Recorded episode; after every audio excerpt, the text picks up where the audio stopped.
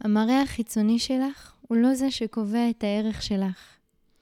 תאהבי את עצמך ותעבדי על אהבה עצמית וחיבור לאנרגיה הייחודית שלך, כדי שממנה תוכלי לבנות את הערך העצמי שלך.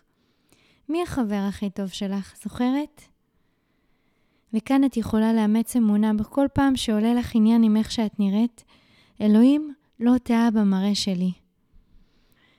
אין גבר או אישה בעולם שהם לא טעם של מישהו. יש כאן כל כך הרבה אנשים בצורות, בצבעים, בגבהים, בהיקפים, בגנטיקה, בצבע עור ושיער ומומים, וכל כך הרבה זנים של מראה אנושי קיימים כאן על הפלנטה. תהיי בטוחה שאת, בדיוק כמו שאת, את הטעם של מישהו, בוודאות. הסירי דאגה מליבך לגבי איך שאת נראית. לטפח את המראה החיצוני שלך זה כיף, זה עושה הכי טוב. אני אישה ואני יודעת שלהרגיש יפה זה כיף לא נורמלי. אבל תעשי את זה בצורה אוהבת, שמבטאת אהבה לעצמך ולא הרס עצמי. דיאטות כסח, ניתוחים פלסטיים מכאיבים, שימוש בחומרים כימיים מזיקים לגוף ולשיער. אני יודעת שהרבה נשים משתמשות בשירותים האלה על בסיס קבוע, וגם אני תחזקתי את השיער שלי במלא טיפולי יופי למיניהם, עד שהבנתי שהיופי הזה לא שווה לי אם אני מאבדת 30-40% מהשיער ועוד מלא תופעות לוואי, אז קשה לי שלא לייחס לזה את המילים הרס עצמי. והלוואי ונוכל לרפא את המקום הזה עבור עצמנו ועבור דור הנשים הצעיר שלומד מאיתנו. כל אחת יפה במי שהיא, והעוצמה שלה נמדדת בעוד כל כך הרבה דרכים. ובעניין המשקל והגזרה, בא לך לשמור על המשקל כדי להרגיש בריאה? מצוין. תעשי את זה בדרך אוהבת.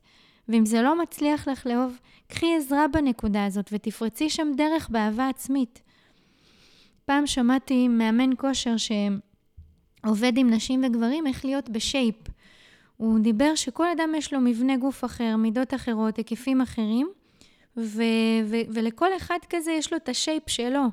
ו- ולהיות בשייפ זה לא בהכרח מצריך אותי להיות uh, בהיקף או במשקל מסוימים.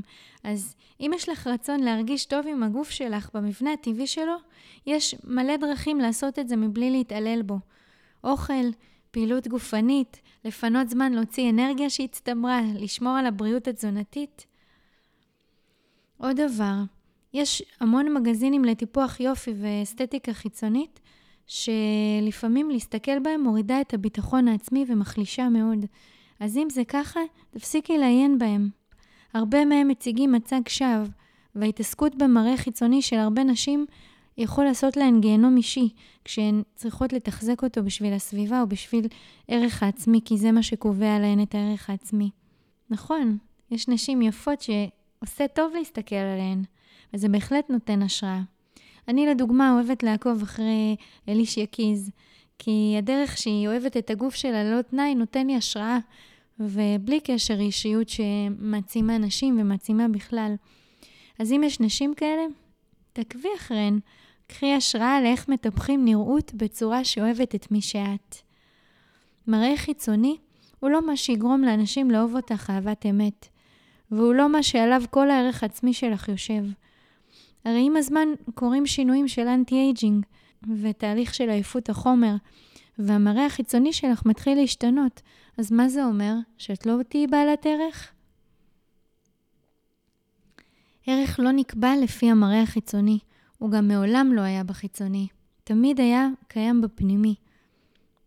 לעולם המודרני יש כל מיני דרכים לשעבד אותך, להיכנס לתוך נשמתך, לעשות לך מניפולציה.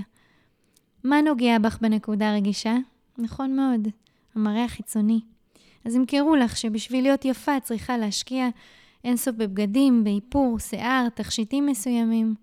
ואם אפשר להיראות צעירה יותר ונחשקת, אז יציעו לך טיפולים שישפצו אותך וייתנו לך את מה שהטבע לא נתן לך. אלוהים לא טעה במראה שלך, רק תחשבי על זה טיפה. אני יודעת, צריך מלא אומץ, אבל יש לך כלי מנצח, שאיתו תוכלי לעבוד על הערך העצמי שלך מבלי להיות שבויה של כל אותן המערכות. אלוהים שם בך כישרונות מופלאים, שכשאת נוגעת בהם, הלב שלך רוטט בעוצמה, ועם זה תלכי. ואת אישה בעלת ערך בזכות ה mindset שלך. נדבר על זה בפרק הבא. הישארי איתי.